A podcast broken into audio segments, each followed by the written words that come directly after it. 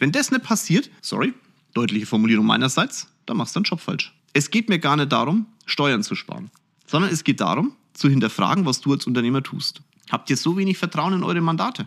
Das kann doch gar nicht wahr sein.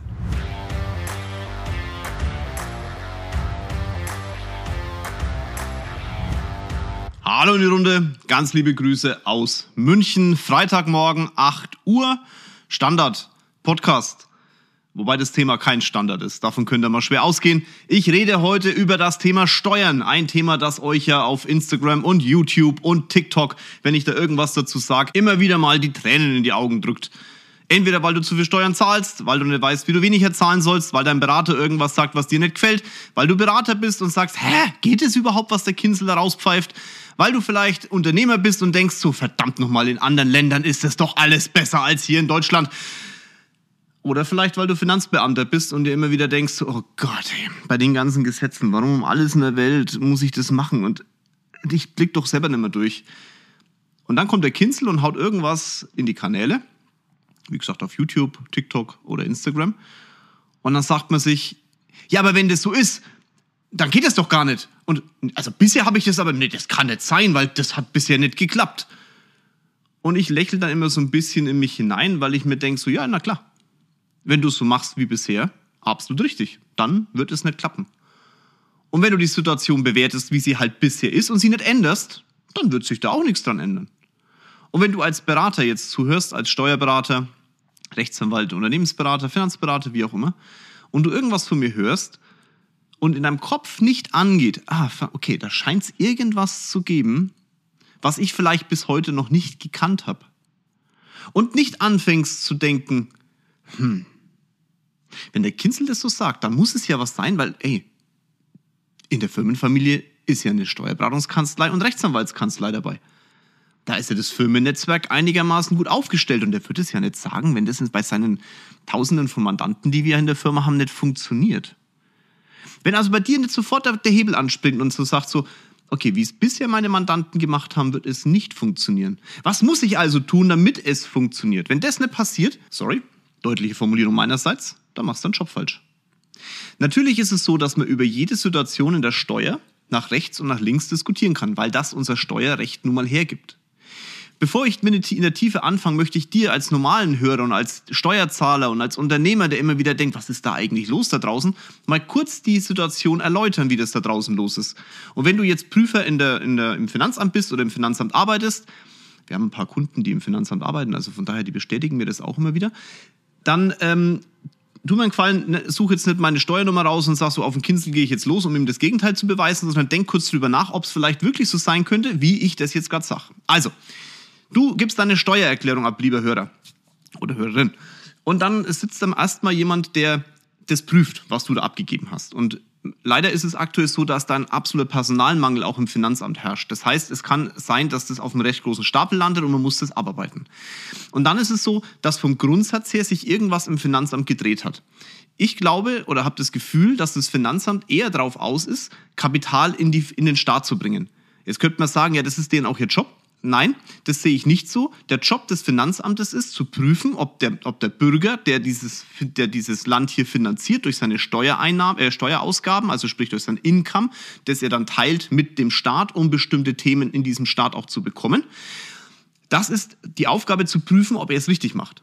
Also nicht zu prüfen, ob er grundsätzlich mal ein Grundkrimineller ist, sondern zu prüfen, ob er alle Möglichkeiten, die in irgendeiner Form dieser Staat ihm gibt, auch ausnutzt.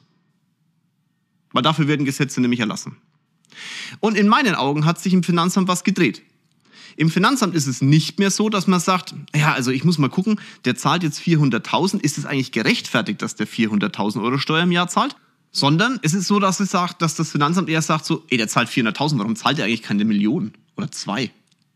Da ist ein grundkriminelles Handeln dahinter, der will Steuern hinterziehen und bringt das Geld irgendwo hin, wo er es nicht hinbringen darf. Vielleicht liegt es auch in der Ausbildung, weil ich, da, also da bin ich wirklich nicht tief genug drin, schreibt mich gerne mal auf Instagram an, wenn du im Finanzamt arbeitest, dass man grundsätzlich in diese Richtung ausgebildet wird. Ich glaube, dass auch so ein bisschen die, die, die Beförderungskriterien danach ausgelegt sind, welches Steuerincome man noch oben drauf holt. Meine persönliche Einschätzung dazu. Aber das ist eine falsche Auslegung des Finanzamtes Dieses Land funktioniert, weil Menschen bereit sind, das Income, das sie haben, zu teilen mit allen anderen auf diesem Erdball. Ich muss wirklich sagen, mit allen anderen auf diesem Erdball, weil Deutschland finanziert sehr, sehr viel in anderen Ländern. Wir finanzieren ja nicht nur bei uns im Land Themen, sondern auch auf anderen Kontinenten. Da ist ja nichts Schlimmes dabei. Wir sind ein Land, das auch davon profitiert.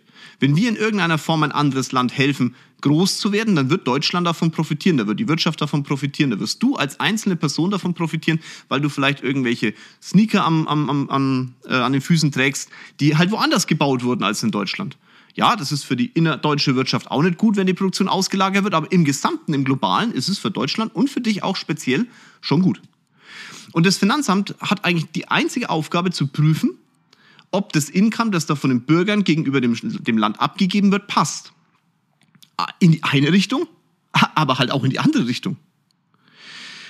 Und wenn dann ein Personalmangel herrscht in einem Finanzamt und vielleicht eher auf Halbtagskräfte zurückgegriffen wird, was nichts Schlimmes ist im Grundsatz. Wenn man, wenn man für eine Person vier Halbtagskräfte einstellt, ist das ja völlig in Ordnung. Aber wenn eine Vollzeitstelle ersetzt wird durch eine Halbtagsstelle, da muss es irgendwo ein Problem geben. Und dieses Problem ist die Bearbeitungszeit. Das hat man jetzt gerade wegen Corona auch deutlich gesehen. Da sind ganz, ganz viele Sachen liegen geblieben. Es dauert immer länger, bis die Steuer erklärt wurde. Aber was noch viel schlimmer ist, ist dieses pauschale Verurteilen des Bürgers, dass er in irgendeiner Form dem, dem Staat etwas vorenthält, nämlich Geld. Und genau das glaube ich eben nicht.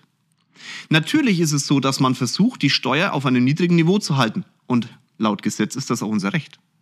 Du hast das Recht, die Gesetze, die der Staat erlässt, zu nutzen, um dein, Steuer, dein Steuerergebnis nach unten zu fahren. Was ist da das Verwerfliche dran? Gar nichts. Wenn du auf der Autobahn 130 fahren darfst, dann darfst halt 130 fahren. Du darfst nicht 131 fahren, aber du musst auch keine 129 fahren. Wenn du freie Fahrt hast, ja, dann darfst du frei fahren. Da war jetzt übrigens äh, Gerichtsurteil zu dem Bugatti-Fahrer, ich weiß nicht, ob ihr das mitbekommen habt.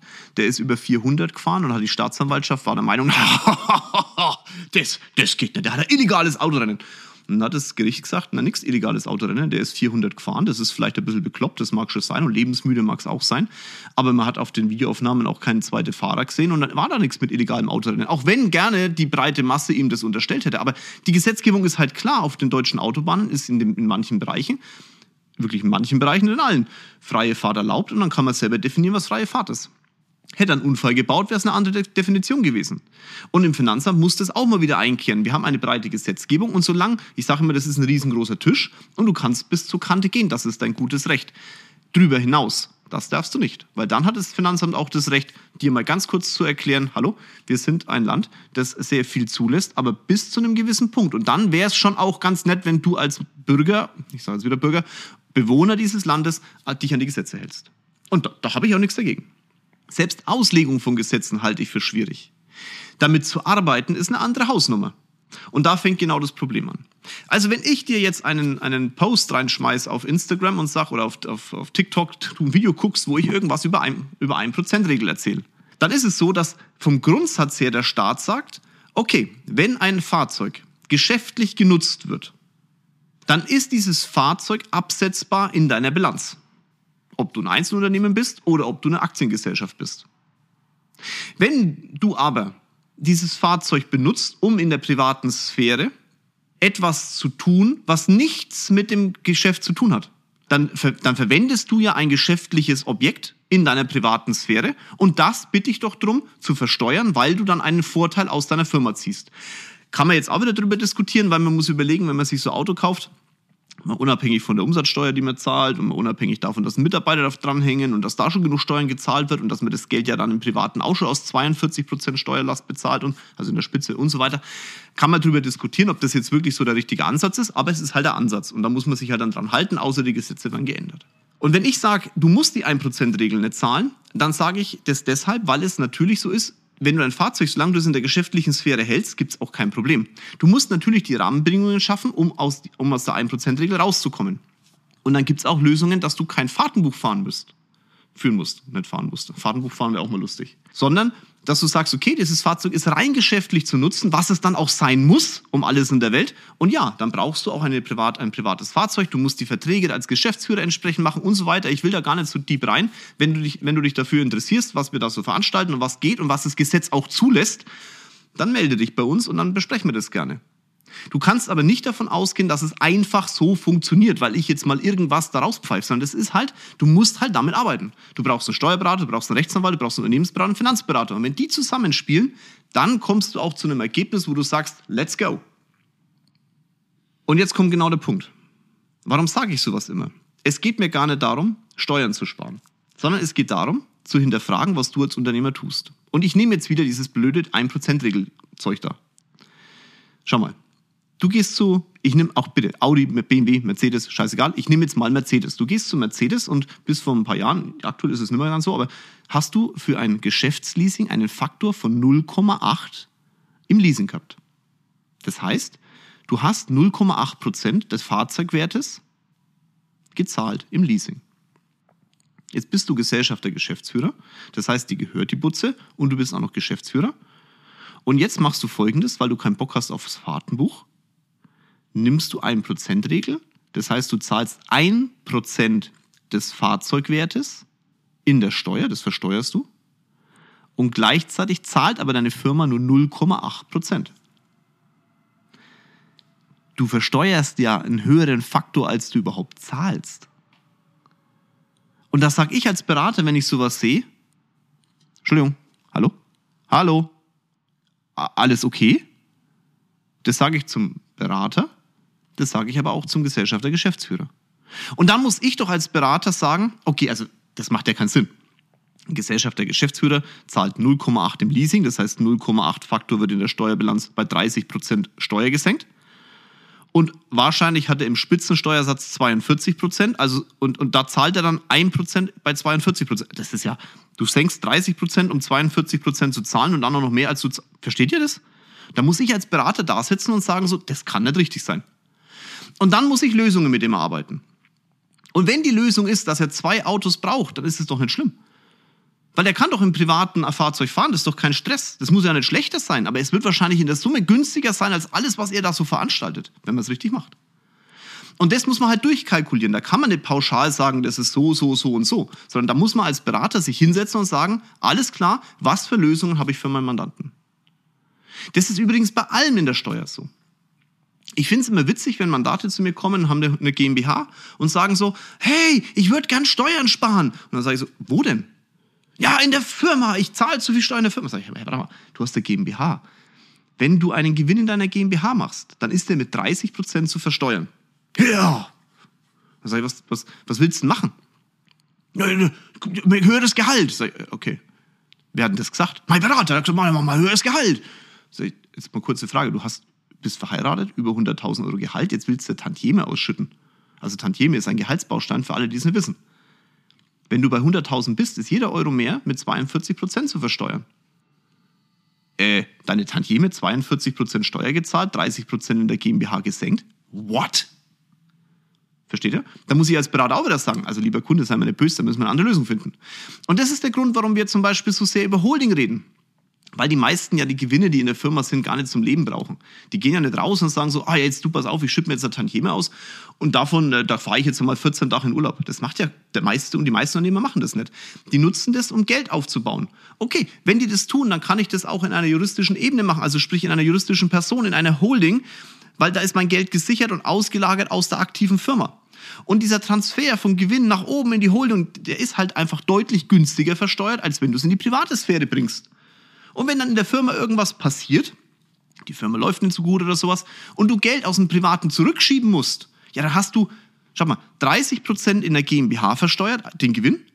Und dann ist der Gewinn übrig, der gehört dem Gesellschafter. Jetzt, wenn er sich dem privat auskehrt, muss er nochmal 25 Prozent Kapitalertragssteuer und 2% Soli zahlen. Dann hat er in der Summe 57 Prozent gezahlt.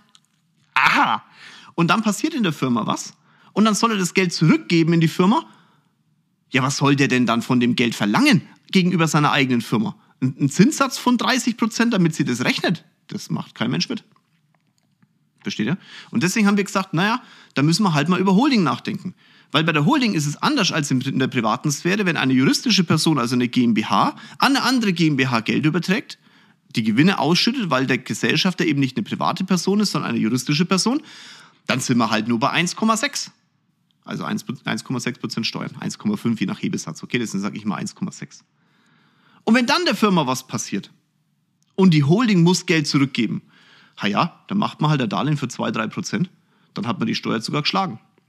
Das ist jetzt wirklich ganz einfach für alle Berater, die jetzt wieder auf die Barrikaden gehen. Der Kinsel haut das immer so einfach raus. Schaut, Freunde der aufgehenden Sonne, ihr müsst euren Mandanten auch so einfach erklären. Das sind Unternehmer. Ich bin auch Unternehmer. Ey, wenn ich jetzt nicht Finanzdienstleistung machen würde und wenn, mein, wenn, wenn, wenn in meiner Struktur, in der Firmen, im Firmennetzwerk und in der Firmenfamilie nicht so unterschiedliche Firmen wären mit wirklich Top-Spezialisten, dann wüsste ich das auch nicht. Wir sind in der Geschäfts-, also in, im, im Vorstand, äh, der Andreas und ich, wir sind befreundet und mein Aufsichtsrat und mein Rechtsanwalt ist mein Freund und wir sprechen über solche Themen. Der, der Steuerberater von äh, der, von der Steuerberatungskanzlei, der Firmen, also ein Firmennetzwerk von der Ekairus, das ist mein Freund. Wir, wir quatschen am Abend über so ein Zeugs. Sonst wüsste ich das auch nicht. Und jetzt musst du als Berater, der im, im, im Steuerrecht halt einfach unterwegs ist, das mal dir überlegen. Die, haben, die Menschen haben was anderes zu tun, als deine Gesetzgebungen zu. Du musst es ihnen so erklären, dass sie es verstehen. Dass du im Hintergrund bitte als Berater immer das Wohl des Kunden im Vordergrund stehen haben musst. Da brauchen wir doch nicht drüber philosophieren. Muss man da noch drüber reden? Das ist Standard. Freunde, das ist nicht, das, da, du kannst dich doch nicht hinstellen und sagen so, also, wenn ich meinem Kunden in irgendeiner Form was gebe, das muss perfekt sein. Sag ich, ja, da muss ich nicht drüber reden. Das ist Standard, Freund.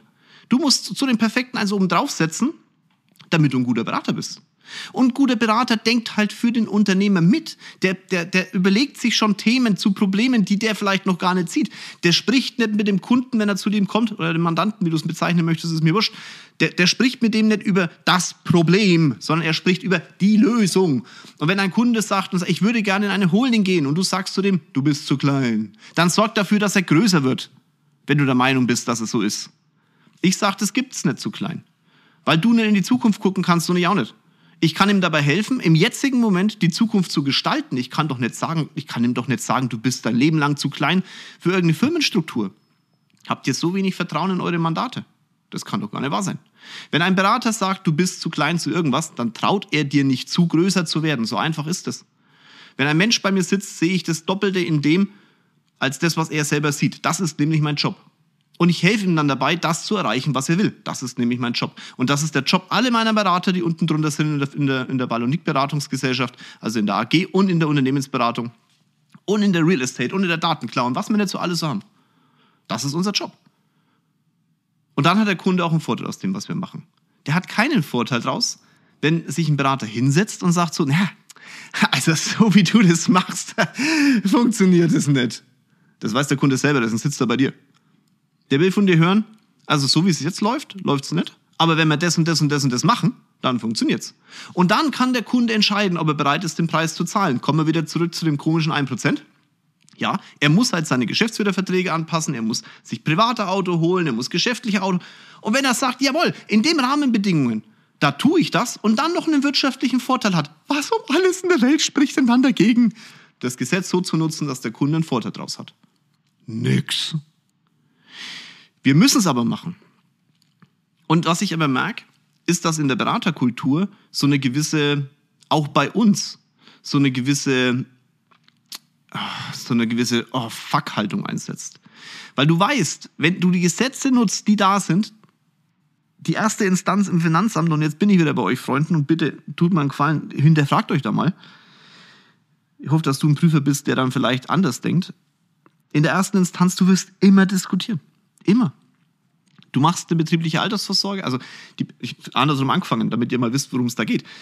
Die Gesetzgebung sagt, die Menschen werden in der Rente kein Geld haben. Das wird so sein. Also ihr werdet rententechnisch, wenn ihr nicht privat vorsorgt, wird es euch echt scheiße gehen. Wir unterstützen einen Verein hier in München von Menschen, die eine niedrige Rente haben. Die haben keine niedrige Rente, weil sie ihr Leben lang nicht gearbeitet haben, sondern die waren Krankenschwestern, haben im Hotel gearbeitet da, da ist schwierig, bei so einem niedrigen Gehalt auch entsprechend noch wirklich genug Rentenpunkte zu sammeln. Das ist Fakt. Da kannst du auch über Rentenerhöhungen, das ist für ein Eimer. Weil wenn du dann, die, wenn die nämlich Rentenerhöhungen kriegen, fallen sie in die steuerliche, in die steuerliche Situation, dann müssen die auf ihre Renten Steuern zahlen, haben die weniger als vorher. Das ist Fakt. Also musst du privat vorsorgen. Gibt keine andere Option. Und das weiß der Staat. Deswegen fördert er das Thema betriebliche Altersvorsorge durch Zuschüsse des Arbeitgebers, dass du als Gesellschaft der Geschäftsführer überproportional Geld steuerlich zur Seite legen kannst, weil du eh keine Sozialversicherungsbeiträge zahlst und so weiter und so fort. Und dann machst du als guter Berater eine geile BAV für deinen Mitarbeiter, für den, für den Mitarbeiter, für den Kunden. Baust die ein in ein Gesamtkonzept, in den gesamten Holding-Konzept. Da gibt's echt geile Themen. Wenn ihr Interesse habt, meldet euch bei mir. Und dann gehst du ans Finanzamt und dann kriegst du in der ersten Runde eine Prüfung und dann sagt er, ja, das ist unangemessen. Was ist das unangemessen? Die betriebliche Altersvorsorge ist unangemessen. Dann sage ich mal, mal, das ist eine arbeitnehmerfinanzierte betriebliche Altersvorsorge. Was ist da dran unangemessen? Na, das geht so nicht. Was geht so nicht? Na, das. Was nicht? Na, die BAV. Sag ich, hey, Junge, schau mal, das Gehalt ist nach diesen bekloppten Tabellen, die ihr da habt, angemessen der Gesellschaft, der Geschäftsführer verzichtet auf überproportional großen Teil. Ja. Was prüfst du gerade? Das ist die, schau, da steht, also da, wenn, wenn, das muss 25, äh, sag genau, das ist das Problem. Du verwechselst gerade Arbeitnehmer und Arbeitgeber finanzierte BAV. Und dann sitzt der Prüfer da und sagt, ja, okay. Aber du musst als, du musst als Berater immer davon ausgehen, der Prüfer wird erstmal sagen, leck mich am Arsch. Da gibt's keine Unschuldsvermutung. Da gibt es eine Schuldvermutung, eine Grundsatzschuldvermutung und das nervt mich so. Deswegen wäre ich so emotional bei dem Thema.